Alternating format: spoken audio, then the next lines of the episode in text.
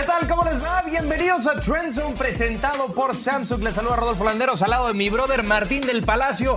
Atrás quedaron los juegos de comodines y estamos en territorio divisional. Grandes partidos que se vienen. Estaremos hablando de las previas, dónde podrían ser las claves de la victoria.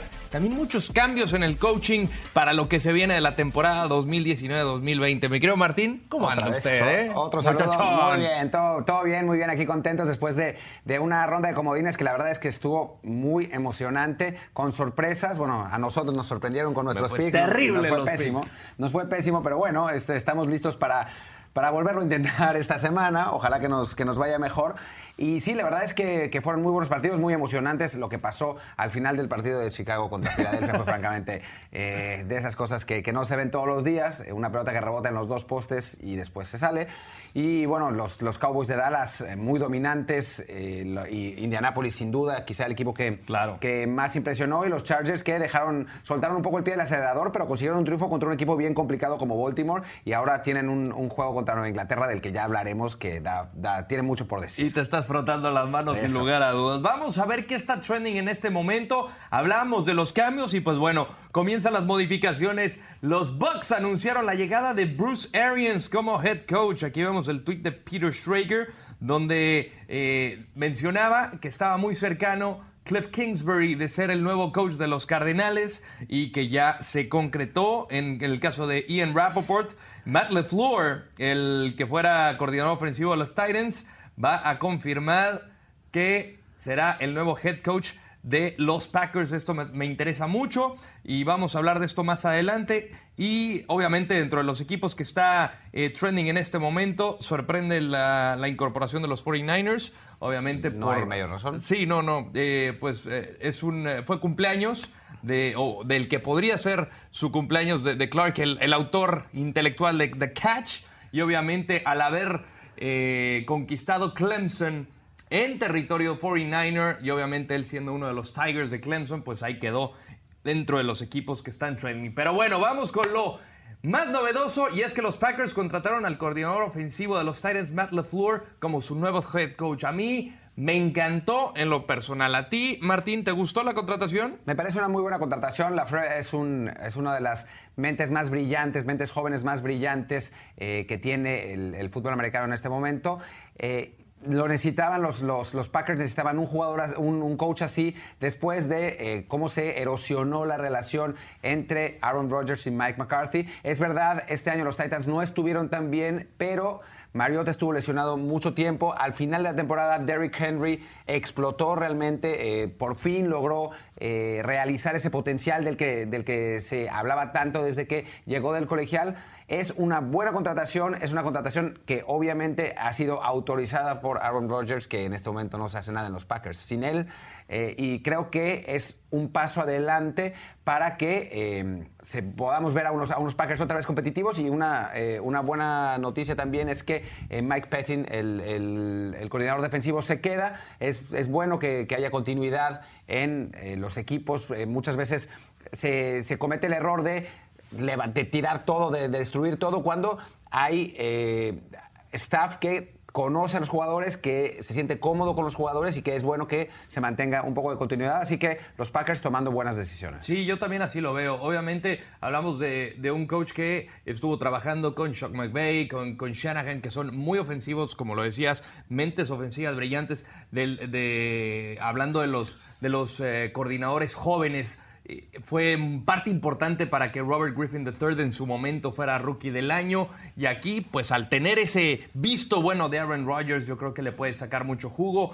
Algo que me gusta es que sabe planear jugadas fuera del bolsillo, que eso va a potencializar todavía a Aaron Rodgers, que obviamente al jugar con una rodilla tampoco podía hacer gran cosa, pero va también mejorar o saber explotar a Devante Adams. Yo lo veo como la chamba que más querría un head coach. ¿Quién va a querer coachar a Aaron Rodgers? Que para mi gusto sigo insistiendo que es el de mejor talento de la NFL. Y pues bueno, aterrizó Matt LaFleur. Así es, y vamos a ver, porque es por el momento el coach, digamos, el nombre más importante de uno de los equipos más populares. Hay otros que todavía están sin conseguir coach y ya dentro de las próximas semanas, bueno, días, sin duda alguna, se van a terminar solucionando, y algunos nombres ahí todavía volando, como el propio Mike McCarthy, que no se sabe en dónde va a terminar. ¿Suena para Nueva York? Suena para Nueva York, pero no adelantemos vísperas, por favor. Bueno, recordarles que estamos en vivo a través de Facebook Live y también de Twitter. Manden sus preguntas, aquí las estaremos respondiendo en el programa de Trend Zone. Ahora, otra de las situaciones que ha pasado durante los playoffs es la situación de los quarterbacks con respecto a las Eagles de Filadelfia. ¿Qué es lo que tiene que hacer Foles para crear controversia de quarterback en Philly, que para mi parecer parece que ya hay? Pues mira, a mí me parece que, en fin, hay distintas posiciones en cuanto a Nick Foles. Hay gente que dice que tiene el it factor, ¿sabes? El que de esos jugadores que de pronto se encienden y que en el cuarto resuelven un partido, como sucedió más o menos contra Chicago. Pero ciertamente, por lo menos en mi opinión, todavía no hay controversia, simplemente porque Foles tampoco estuvo tan bien en el partido contra Chicago. O sea, si analizamos su actuación durante todo el partido, es verdad, estaba jugando contra una de las mejores defensivas de la liga, pero durante tres cuartos no estuvo tan encendido. Si hubiera entrado ese famoso gol de campo, no estaríamos ni siquiera hablando de esto. Obviamente, si Foles le gana a los Saints de New Orleans, que son quizás el mejor equipo de la liga, si recupera lo que hizo en el Super Bowl pasado, que fue la verdad espectacular, entonces sí podemos hablar de una controversia. Por el momento, si los Saints ganan 45-7 como hicieron en la temporada regular, nadie va a mencionar una palabra de Nick Foles. Sí, yo como lo veo es que dependerá de cómo va a regresar Carson Wentz, porque no es lo mismo la lesión de la rodilla, que lo marginó en la temporada pasada. Ahorita una lesión en la espalda, estamos hablando de la vértebra, donde sí puede regresar, pero no sabemos cómo va a estar de regreso. Lo supieron cuidar, parecía que estaba todo perfecto y pues obviamente me imagino que la gerencia debe estar preguntándose, ok, si va a regresar 100% lo mantengo, porque en cuanto a talento y proyección, tu hombre tiene que ser Carson Wentz, pero si no está, pues no vas a poder pagarle a los dos jugadores. Y Nick Foles, yo creo que se podría quedar si es que llega al Super Bowl. Ya con el caso de llegar al escenario más grande que hay en la NFL, ahí le tendrían que dar méritos suficientes para decirle a la estatua de Rocky Balboa, te vamos a cepillar un poco y vamos a poner a Saint Nick ahí. La veo muy complicado de que los Eagles lleguen y que ganen el Super Bowl, pero si llegaran a hacerlo, por lo menos estar en el Super Bowl, yo creo que Nick Foles podría ser tu tipo. Esto aunado a la situación de la salud de Carson Wentz, que la bronca es ¿cuándo va a regresar? Esta decisión la tienes que tomar en el off-season. Sí, bueno, a ver, si llega al Super Bowl Filadelfia, bueno, no hay duda, ¿no? O sea, imagínense cepillar a un jugador que te ha llevado a 2 Super Bowls consecutivos, eso no tiene ninguna lógica. Y ganar uno o los dos, o sea, pueden llegar y ganarlo, pero de eso a que lleguen, o sea, vamos a ver qué pasa con los Saints, ¿no? Porque en principio ese parece ser, ya hablaremos más adelante de eso, pero ese parece ser el matchup más desequilibrado de todos, en donde el equipo favorecido llega más favorito, que es New Orleans, y con toda la lógica del mundo además. Entonces, claramente me parece que hay que esperar en ese sentido, pero ciertamente un triunfo de Filadelfia en ese juego, ahí sí se abre la caja de Pandora por completo. Sí. De esos problemas que no sé si quieras tener, pero es mejor tener dos opciones muy buenas a no tener ni una sola. Ahora, moviendo al siguiente tema, hay equipos que dices quizá pueden regresar mejor para la siguiente temporada, ¿no? ¿Cuál de los equipos que perdió en la ronda de comodines en lo personal crees que tenga mejor futuro? O sea, apostándole a lo que viene, dices, estos me laten que pueden mejorar todavía mucho más. Mira, mi elección quizás no sea la más sexy o la más popular, pero a mí me parece que son los Bears, y voy a explicar por qué. Tienen una gran defensiva, que, bueno, ya sabemos, no pudo contra los Eagles, pero durante toda la temporada fue la mejor de la liga, un equipo de élite. Y a la ofensiva tienen un quarterback joven. Es verdad, Trubisky no es élite y no jugó lo bien que uno podía esperar esta temporada, pero es un jugador muy joven. Antes los quarterbacks se decía que mejoraban daban el estirón en el tercer año, ahora se ha adelantado, digamos, al segundo, pero Trubisky todavía tiene potencial. Les hace falta otro receptor para acompañar a Allen Robinson, pero si lo consiguen, que le den el juego que tiene que dar Tariq Cohen, al que no usaron lo suficientemente bien en el partido contra Eagles. Tienen un coach joven muy bueno como Matt Nagy. Es un equipo que tiene talento en todas partes de la cancha y no veo por qué no pueda regresar el próximo año con una estructura igual de dominante. Minnesota va a perder a muchos jugadores en agencia libre. Green Bay y Tampa Bay tendrán nuevos coaches. O sea, parece que por lo menos... una reestructura. Parece que Chicago es el equipo que tiene más continuidad y que puede llegar mejor. Yo por el lado de los Texans me voy a inclinar y lo digo de la siguiente manera. O sea, creo que posiciones clave estás muy bien cubierto. Hablando desde el quarterback con Deshaun Watson, que fue de los mejores a lo largo de la temporada. Tienes al mejor receptor como es DeAndre Hopkins. La línea defensiva estás bien cubierta con el pass rush. Hablando de J.J. Watt y Jadeveon Clowney. Ahora yo lo veo como el punto más frágil. Lo vimos a lo largo de temporada y aquí...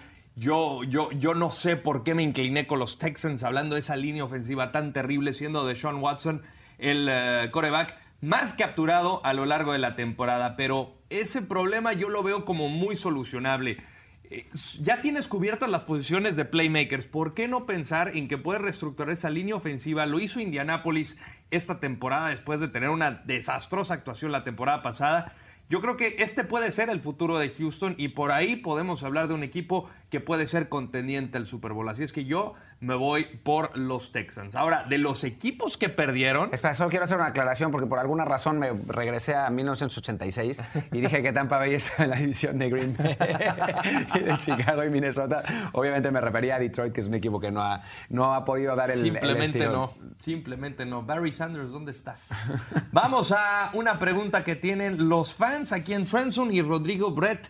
Dice lo siguiente: Seattle Seahawks regresarán más potentes después de esta eliminación en ronda de comodines contra Cowboys. Puede ser, ¿eh?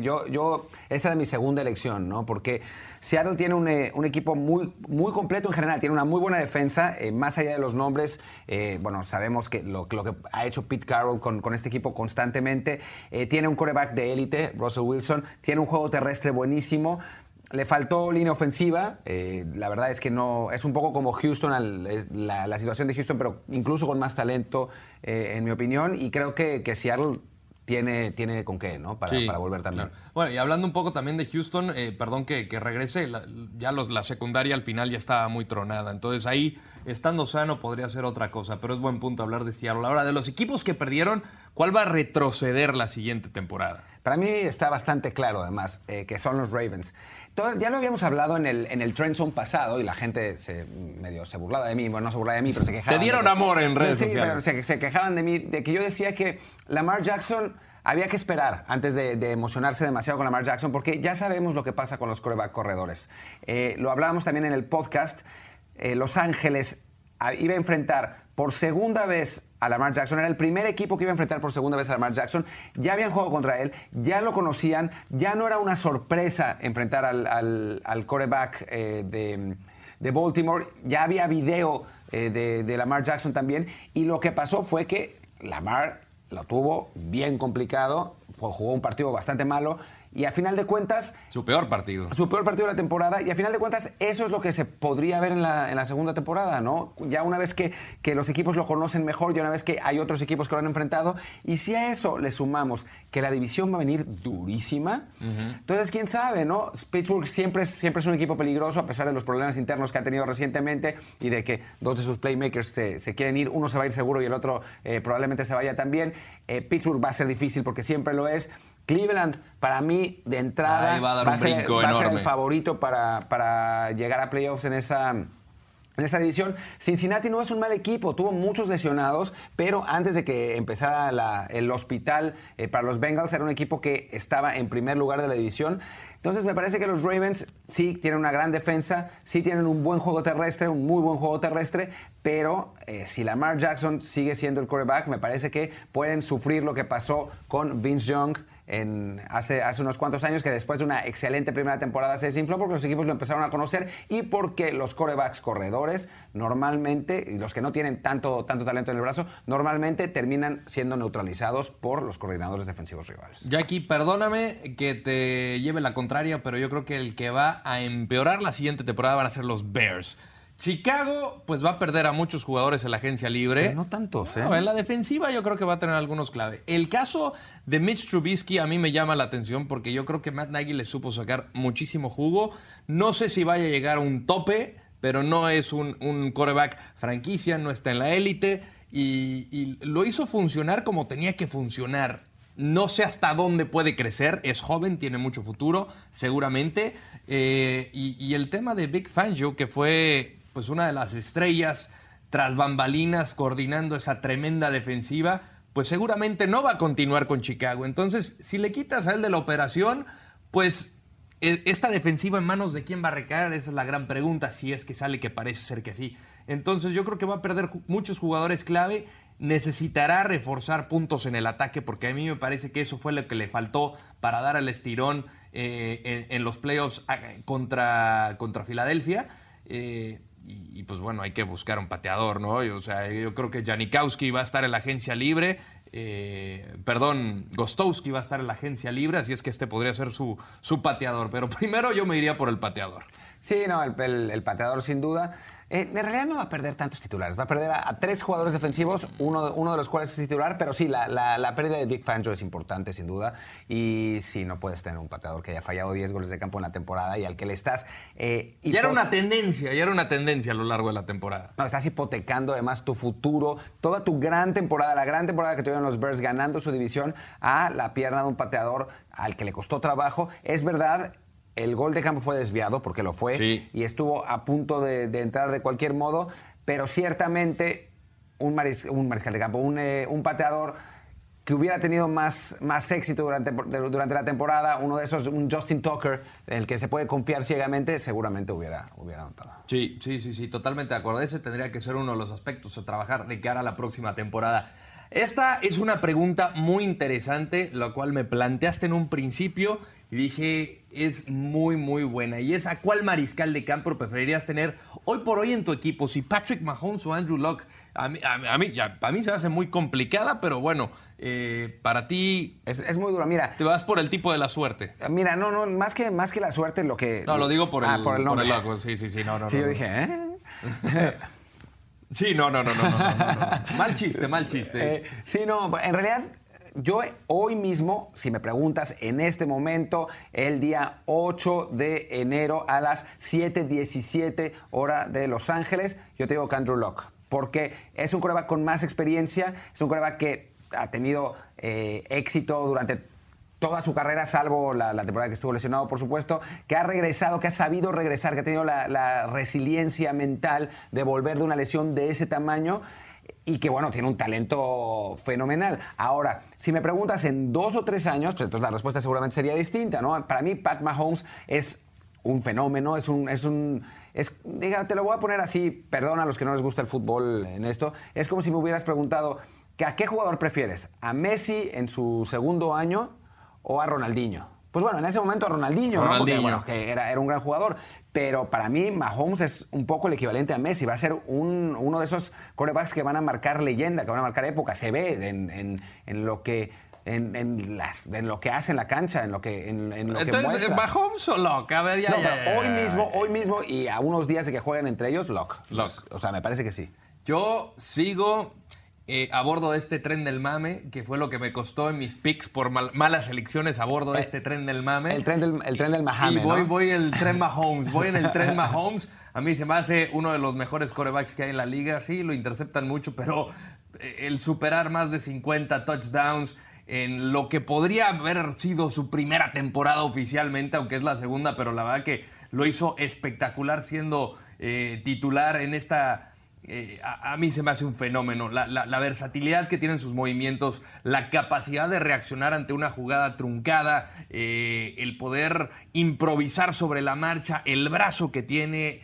Bueno, hasta Joe Montana dice que lo han llegado a comparar expertos, no tu servidor, porque yo no puedo andar comparando si yo no tengo esas credenciales para andar comparando a Joe Montana con alguien que apenas está comenzando su carrera. Él dice, este cuate puede llegar a ser quien sea. Entonces yo me iría por Mahomes y yo creo que eso le puede alcanzar para llegar al Super Bowl en el caso de los Chiefs. Ya la defensiva es otra historia, pero ya los tenemos platicando más adelante. No, sin duda, no, Mahomes es un fenómeno. Yo no sé si compararlo con Montana, me parece además que son jugadores distintos. Sí. Montana, un excelente quarterback de sistema, el mejor quarterback para la West Coast fue... Sí, Bill Walsh lo hizo... Brett Favre lo están comparando con el talento y el brazo de Brett Favre. Favre me parece más, ¿no? O sea, si logra... Tiene esa explosividad, esa no sé, frescura para arriesgar. Tiene carisma. O sea, es tu poster boy, o sea, lo tiene todo. Brett Favre arriesgaba un poco demasiado a veces y eso le costaba. Mahomes me parece que incluso decide hasta mejor que Brett Favre en su momento. Va a ser un fenómeno, pero en este instante me parece que todavía Luck es Luck. Va a ser un tiroteo, ese partido va a estar espectacular. Bueno, puede frenar la defensiva de los Cowboys a la ofensiva de los Rams, tal y como lo hizo contra los Saints. Yo estuve en ese partido, la verdad que fue un espectáculo defensivo. Va a ser un animal completamente distinto jugando aquí en el Coliseo contra los Rams. A mí me parece que los Cowboys tienen una buena oportunidad. Ya hablaremos un poco más adelante del partido. Y yo todavía considero que los Rams son favoritos, pero creo que los Cowboys, si hacen un buen game plan, tienen el personal como para poner en aprietos a unos Rams que desde que se lesionó Cooper Kupp no han sido el mismo equipo. Las últimas semanas de la temporada regular, es verdad que no tenían a Todd Gurley, pero el equipo no se vio tan bien. Le ganó los últimos dos partidos a San Francisco y Arizona, pero ya sabemos que no son equipos de gran nivel ninguno de los dos. Y los Cowboys tienen una de las mejores defensivas de la liga, muy completa en todas partes, tienen excelentes linebackers, tienen una secundaria razonable, tienen un pass rush de miedo. Es un equipo que le puede hacer juego a cualquiera. Y si los Rams sacan el juego, lograran sacar el tipo de juego que tuvieron las primeras 7-8 semanas de la liga, entonces me parece que sí son amplios favoritos. Pero estos Rams, los Rams que terminaron la temporada contra los Cowboys, hijo, es un volado. Todavía un poco en favor de los Rams. Ya hablaremos más adelante en el podcast. Sobre todo vamos a hacer un análisis mucho más a fondo en el podcast de Trend Zone que tenemos el próximo jueves. Pero creo que va a estar complicado, ¿eh? Yo sí creo que tiene el potencial para hacerlo. En cuanto a la defensiva, ese partido a mí se me quedó marcado porque fue, creo, la consagración de Leighton Van Der Esch. Este rookie linebacker que hizo y deshizo a esta ofensiva que lucía imparable, como la de Drew Brees y compañía.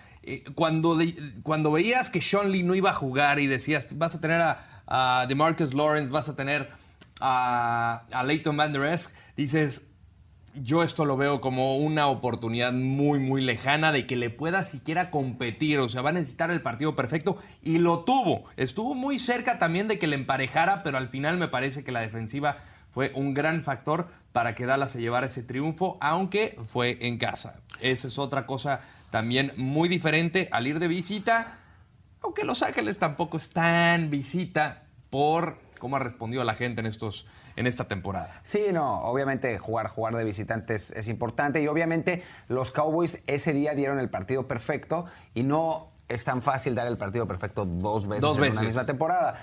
Pero digamos que el potencial ahí está. Para los fanáticos de los Cowboys que están, que están esperando un regreso milagroso de su equipo y una llegada al Super Bowl, pues yo les quiero dar un poco más de esperanza, ¿no? Les voy a dar un poco más de Kool-Aid. Creo que se puede. A favor con eso, pero bueno. Vamos a pasar con la quiniela del Super Bowl Challenge, la que armamos la semana pasada. Tuvimos Martín Rolli, el buen Sopitas y su servilleta. Así quedamos en nuestros picks. Aquí sí me dieron mucho amor en redes sociales, pero bueno, Martín, todo tuyo. ¿Vieron lo bien que me fue que cuando elegí a los Chargers? Sí. ¿No? O sea, ¿sí? Elegí a los Chargers sobre los Ravens. Me fue súper bien en este. Y lo cambiaste, te lo hiciste muy bien. Primero había elegido a los Ravens y después cambié a los Chargers. Y de los otros partidos yo prefiero no hablar porque no vale la pena. Mira, te voy a decir así como dicen los jugadores profesionales. Yo voy partido a partido, me parece que se hace un gran esfuerzo. ¡Cuánto verbo! Los resultados fábrica de humo está aquí. Pero ¿por qué no vamos con el tuyo, Rodolfo? Por favor, vamos anímame un poco. Bueno, me salvó el haber puesto este pronóstico primero porque yo puse Houston, avanzaron los Chargers, el único equipo que lo puse en la quiniela. Y de ahí me fui en contra de Dallas y en contra de Eagles. Y yo no quiero hacer escarnio del buen Lord Landeros, pero Cambió de opinión y puso a los Ravens, pero le se olvidó de apretarle enter en la computadora y se quedaron los Chargers, así que se lo damos por bueno. Bueno. Estaba que a todo el equipo de Trend Zone les agradezco mucho porque me salvaron, estaba en el hoyo. ¿Cómo le fue a Rolly? A ver, quiero ver cómo le fue a Rolando Cantú. Este parece que no cree en nadie. Por algo jugó el muchacho y su análisis, pues sí fue superior al nuestro. De hecho, acertó a 3 de 4. La verdad es que le fue muy bien. Eligió a los Chargers, eligió a los Eagles, eligió a los Cowboys y eligió a los Texans. Claro que después se llevó a los Texans al Super Bowl. Sí, ya. Lo siento, compadre, no van a llegar. Pero bueno, el Subs también le fue muy bien, ¿eh? Que, mira, sí vamos en el juego de comodines. Quiero simplemente dejar en claro que no pusimos la quiniela del Sopitas, porque... Metió como 10 quinielas distintas y entonces a la que mejor le fue... Tenía que poner la buena. Sí, a la que mejor le fue 3-1. Fue la única en la que no puso que los Raiders iban a ganar el Super Bowl, aunque no hayan calificado. La única en la que sí fue realista. Le fue 3-1 y entonces pues decidimos darle por buena la mejor. Sí, y vamos a entrarle en todos. Divisional, conferencia, en el campeonato y también para el Super Bowl. Participe con nosotros en la Liga de Trend Zone. A ver quién se lleva... El liderato, ¿no? O vas a invitar una cena, por lo menos. No, ya, ahora ya no. Ya. O sea, si hubiera sido al principio de la temporada, pues igual sí, pero dadas las circunstancias, prefiero no arriesgar ni nada. Bueno, así están los partidos. En cuanto a los horarios se refiere, para el fin de semana, el sábado, 3:35, tiempo del Centro de México, a través de Azteca ESPN, el Colts visitando el Arrowhead, 4:35 del Este, a través de NBC. Y después, a través de... Televisa y Fox en México a las 7:15 de la noche en sábado y a las 8:15 hora del este por Fox Deportes en Estados Unidos.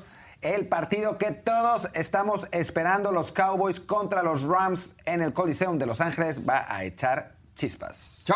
Chargers visita a Patriots domingo 12:05 tiempo de Centro de México por Azteca e ESPN y del lado de CBS en Estados Unidos a la 1:05 de la tarde tiempo del este.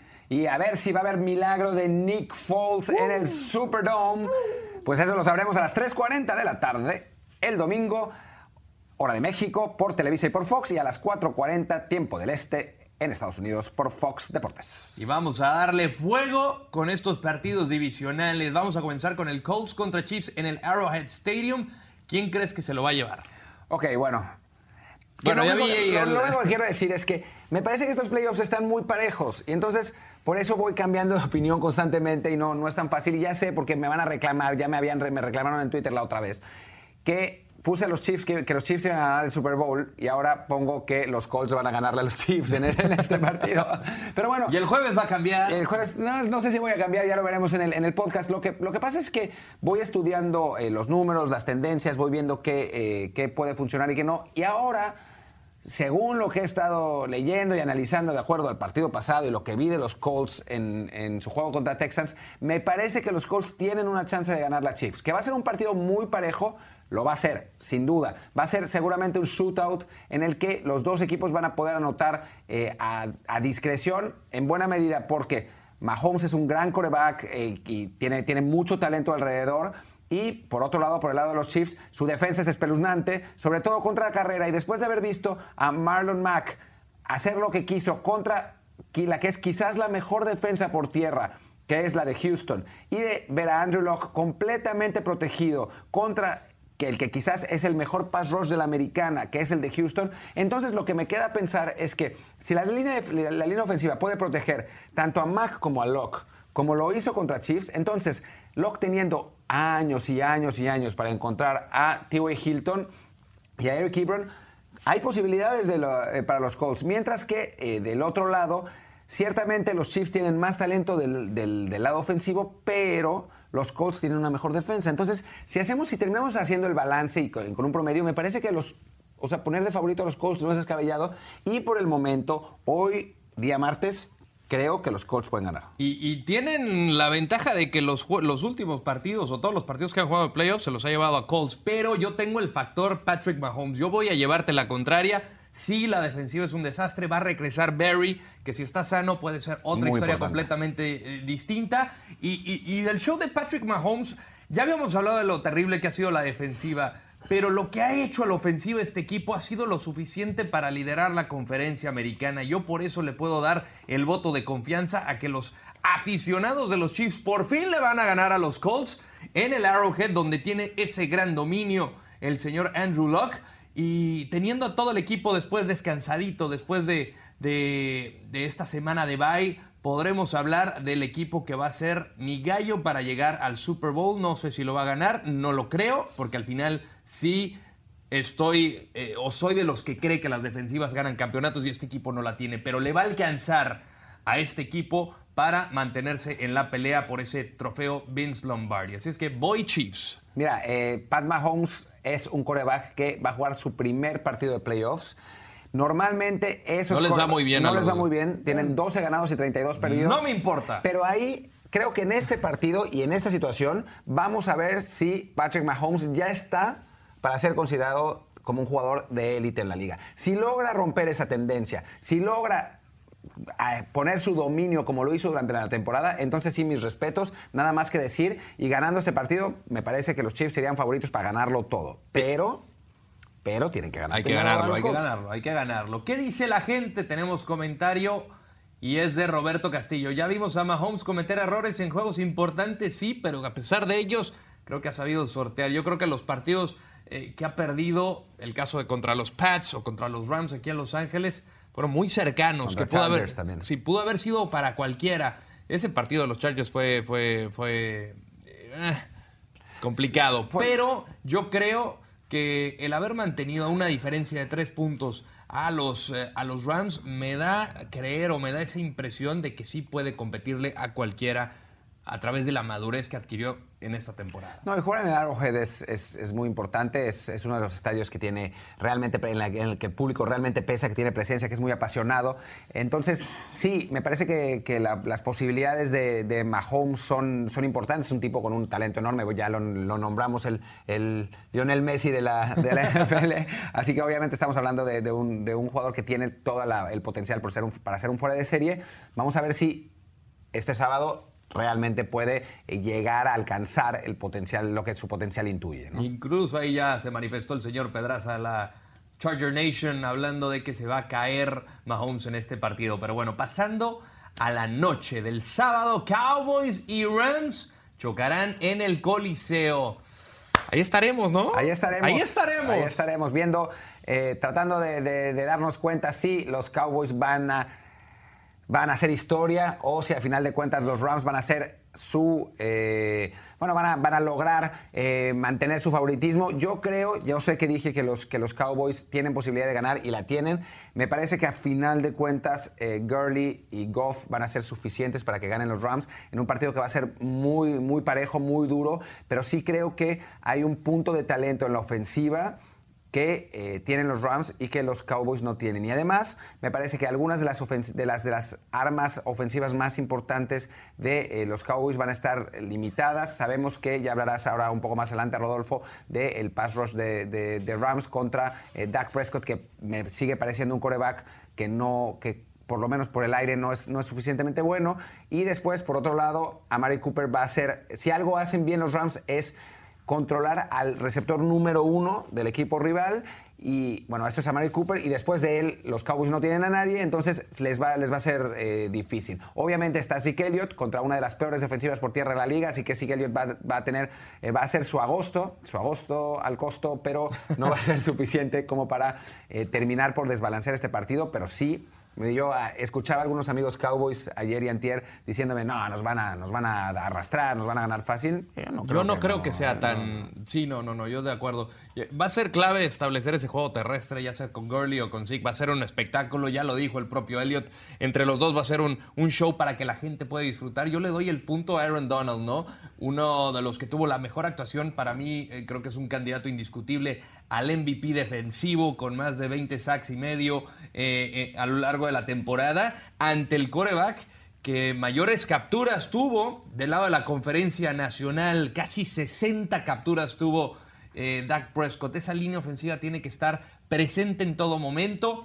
Sí, podemos hablar de que un quarterback como Dak Prescott no va a ser un espectáculo por aire. Aqib Talib creo que va a tener bien cubierto a Amari Cooper y se lo doy a los Rams. También para mantener la tendencia de mi cábala. Pero sí, yo creo que sí, los Rams van a ganar este sábado. Bien, estamos de acuerdo. Pasamos al próximo domingo y empezamos otra vez con los Chargers de visita. Esta vez en Nueva Inglaterra. 0-7 contra Brady. Nomás digo. Mira, yo voy a hacer mi pronóstico arriesgado de la noche. Y me parece que van a ganar los Chargers fácil. Fácil. Y fans de los Pats, deal with it. Va a ser fácil. No veo más que en el coach dónde pueden tener los Patriotas ventaja en este partido. O sea, el quarterback en este momento... En este momento Rivers es mejor que Brady. En este momento. Durante los últimos 15 años no. Pero en este momento Brady no es el mismo de antes. Los receptores de los Chargers son mejores. O sea, de hecho, los Patriots no tienen receptores. Perdieron a Josh Gordon y su siguiente receptor es Julian Edelman, que no está jugando bien. Los Chargers cubren bien a los receptores del slot, así que lo va a tener complicado. Rob Gronkowski es una momia viviente últimamente. Después, a la defensiva de los Chargers es una de las mejores de la liga y la de los Patriots es una de las más lentas de la liga. La única razón por la que creo que los Patriots pueden ganar este partido es porque son los malditos Patriots y ganan siempre de alguna manera. Pero realmente, o sea, creo que si no fuera por Belichick, o sea, si los coaches estuvieran invertidos, si Anthony Lynn fuera el coach de los Chargers, de los Patriots, que es un buen coach Anthony Lynn, pero no es Belichick, si fuera al revés, me parece que los Chargers ganarían, no sé, 38-7. Pero no es así, entonces puede ser un partido más parejo, pero creo que en este momento, sí, lo estoy diciendo, ¿verdad?, los Chargers van a ganar y va a ser el partido más desequilibrado de toda la ronda divisional.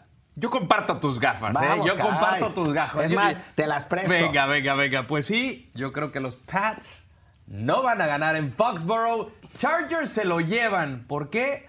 Porque simplemente no andan bien. A pesar de que tuvieron una actuación más o menos a lo largo de la temporada, si no tienes a Josh Gordon, tienes a Chris Hogan. Con eso te va a alcanzar. Julian Edelman arrojando sus peores números con la franquicia de Nueva Inglaterra. Rob Gronkowski, que está más lento que mi abuela, que ni siquiera puede caminar, beso abuelita. No van a poderle ganar a este pass rush que va a ser tremendo. Y le van a caer. Y le van a caer duro a Brady. Le van a caer durísimo. Chargers se va a llevar el partido. Y yo también voy a mantener ese pronóstico que dije que los Patriots no iban a ganar en casa en los playoffs. Y yo dije que el ganador del Chargers contra Ravens iba a ser el que iba a llegar al Super Bowl. Así que tenemos que seguir cumpliendo con eso. Vamos, ni hasta en el juego terrestre es mejor Nueva Inglaterra. Si comparamos a Gordon contra Sonny Michel. O sea, Sonny Michel es un novato que estuvo más o menos bien, pero Gordon es uno de los mejores corredores de la liga. No se ve por dónde. Belichick quizás desinfle unos cuantos balones y con eso o espía unas cuantas señales, pero no, hablando en serio, es un gran coach Belichick y puede realmente hacer un game plan muy bueno contra los Chargers y por algo le ha ganado 7 veces a Philip Rivers, así que no habría que exagerar, pero es muy posible que ganen los Chargers y yo me vuelvo a poner los lentes. Hágalo. Mira, Poncho Nacho dice, Chargers junto con Inglaterra, con Nueva Orleans, son los equipos más equilibrados y el mejor roster de la NFL, pero top 5 en defensiva y ofensiva. Pats solo tienen a Brady y Belichick, que son un gran factor. Estamos de acuerdo, coincidimos, ¿no? Sí, coincidimos. Yo creo que en cuanto a equipo y en cuanto a equilibrio, Chargers es el que lleva la ventaja. Además de que como visitante es una máquina, le va mejor que en casa. Sí, es que es un equipo que no tiene... Y está acostumbrado a jugar como visitante. Es que hasta cuando juega de local no tiene demasiado apoyo del público, porque además es un estadio muy chiquito y es un equipo nuevo en Los Ángeles, así que pues ha jugado mejor de visitante que de local, ya lo demostró en Baltimore, lo ha estado demostrando durante toda la temporada. La verdad es que si hay un momento para que el imperio por fin caiga ante alguna de la resistencia, exacto, es este. Si no, bueno, pues entonces ya nos vamos todos, los Patriots van a ser campeones por los próximos 15 años con Tom Brady jugando en silla de ruedas y ya está. Y por último, el Mesías, Nick Foles, en la prueba de la temporada. ¿Se le va a acabar la magia a Saint Nick? Me parece que sí. Me parece que en este caso los... Los Saints de Nueva Orleans son un equipo, son el equipo más completo de la liga. Tanto tienen una buena defensiva y tienen una extraordinaria ofensiva. Tienen un quarterback como Drew Brees, que ya sabe lo que es ganar un Super Bowl, que ya sabe lo que es ganar en playoffs. El año pasado perdieron con la jugada más rara de la historia, no tendrían que haber perdido. Es un equipo completo por todos lados, tiene un gran coach. Me parece que fui un gran fan de Nick Foles en los playoffs pasados, pero no me parece que haya jugado tan bien esta temporada, a pesar de que sí ha conseguido revivir a su equipo, pero me parece que es un buen quarterback, pero eso de no es un quarterback de élite. Creo que ante un rival de peso de verdad, como son los Saints, me parece que no va a tener chance. Si Filadelfia enfrentara quizás a otro equipo con menos callo, con menos calidad por todos lados, podría tener una oportunidad, pero la diferencia de talento me parece que es demasiado grande. Yo le vi muy buenas cosas de esta Filadelfia en el partido contra los Rams, ya con el resurgimiento de Nick Foles. Dije, ok, Eagles se van a alcanzar a meter, y si se meten van a ser un equipo de cuidado, y lo vimos contra Chicago, aunque fue un flojo, por no decir mal partido de Nick Foles, donde lo interceptaron dos veces, no fue de lo mejor. Yo creo que sí se le va a acabar la magia, pero no lo descartaría por completo. Yo creo que va a pesar mucho la localía. El Superdome es la casa más complicada que ha habido a lo largo de esta temporada, y esa secundaria de Filadelfia simplemente no han dado. Yo creo que va a ser un festín para Michael Thomas, el número 13, que se va a dar Drew Brees en esta temporada que tiene, pues, cercano a MVP, que no creo que le vaya a alcanzar, porque para mí Mahomes se lo ha llevado, aunque en estos playoffs igual, y si le alcanza para el Super Bowl, que yo lo tengo ganando al equipo de los Saints, el MVP sería Drew Brees. Este es un equipo que está repleto en todas las líneas y que no va a ser fácil, pero creo que sí lo va a llevar Nueva Orleans al partido del campeonato. Sí, para mí me parece que es claro que si Nueva Orleans logra arrancar bien, logra tomar ventaja, va a ser muy difícil que le quiten el partido, porque no es un equipo que esté... Y sabe manejar la ventaja. Sabe manejar los partidos, sabe apretar cuando tiene que apretar. Si Filadelfia logra mantenerlo parejo hacia la mitad del juego, entonces sí podemos tener partido y quizás haya una sorpresa, pero en general creo que los Saints sí son superiores. Antes de irnos, vamos a ver qué más nos preguntaron. Seguimos en vivo aquí en Trend Zone. Emanuel Gutiérrez Valladares. Los Texans tienen mucho talento. ¿Qué falló en la ronda de comodines? Yo creo que la protección a Watson. Es un equipo con mucho talento, pero es un equipo desbalanceado en cuanto a talento. Quizás no tan parejo. Y bueno, Deshaun Watson es un quarterback, es un muy buen quarterback, pero no es un quarterback que pueda resolverte un partido por sí mismo. Yo creo que sí. ¿Tú crees? Pero, por ejemplo, a Russell Wilson, es verdad, también perdieron, ¿no? A Wilson, claro, pero Russell Wilson es un quarterback que durante años ha tenido una pésima protección y siempre de algún modo hace ganar a los Seahawks. Mientras que Watson me parece que es un quarterback que, si tiene demasiada presión, como ha sucedido, termina capturado y termina no tomando las mejores decisiones. Y me parece que eso es lo que pasó. Y es cierto que Houston había ganado muchos partidos esta temporada, pero le había costado contra los equipos de élite. Y podemos discutir si los Colts son un equipo de élite o no, pero ciertamente jugaron como uno en el partido contra Houston. Sí, puede ser. Tenemos otra pregunta y dice lo siguiente, Marco Rodríguez Gómez. ¿Dak Prescott puede volverse un quarterback élite? A ver. Para mí no. Cowboy. Yo tampoco creo. O sea, me parece que eso se tiene o no se tiene. Se puede volverse un quarterback que maneje bien los partidos, un quarterback que no dependa tanto de sus piernas, un quarterback que tome mejores decisiones, sin duda, pero me parece que a nivel talento puro, no está al nivel de los quarterbacks que ya hablamos, los Brady, Brees, Rodgers, Mahomes. Me parece que está un escalón por debajo. Aunque tiene buenos números, pero al final ese brazo yo creo que le podría restringir un poco en cuanto al accionar de la ofensiva. No tiene ese gran brazo. Tenemos una más y es de... ¿Qué dice la gente? A ver... Es que queremos ver a Dak Prescott. No, lo juro que no quiero dejar a Dak Prescott. Pero bueno, Emanuel pregunta que si los Bears seguirán dominando su división con Khalil Mack como pilar de su defensiva. Es que, a ver cómo le va a Green Bay, cómo le va a Minnesota. Yo creo que la van a tener muy complicada. Yo lo respondí hace tiempo. Me parece que va a ser un año de ajuste tanto para Minnesota, que va a tener muchos problemas de agencia libre con el tope salarial. Y Green Bay, que va a tener un nuevo coach y bueno, tiene que reconstruir una defensa que a la que le falta talento, sin duda. Y Detroit, que bueno, es Detroit, en fin. Sí. Y a mí me caen bien los Lions, y han tenido buenos años con Stafford a veces, pero está complicado. Me parece que en este momento sí, Chicago sería el favorito exclusivo en esa división. Después, bueno, la NFL es cualquier cosa, ¿no? Sí, puede pasar cualquier cosa realmente, pero en principio yo querría pensar que sí.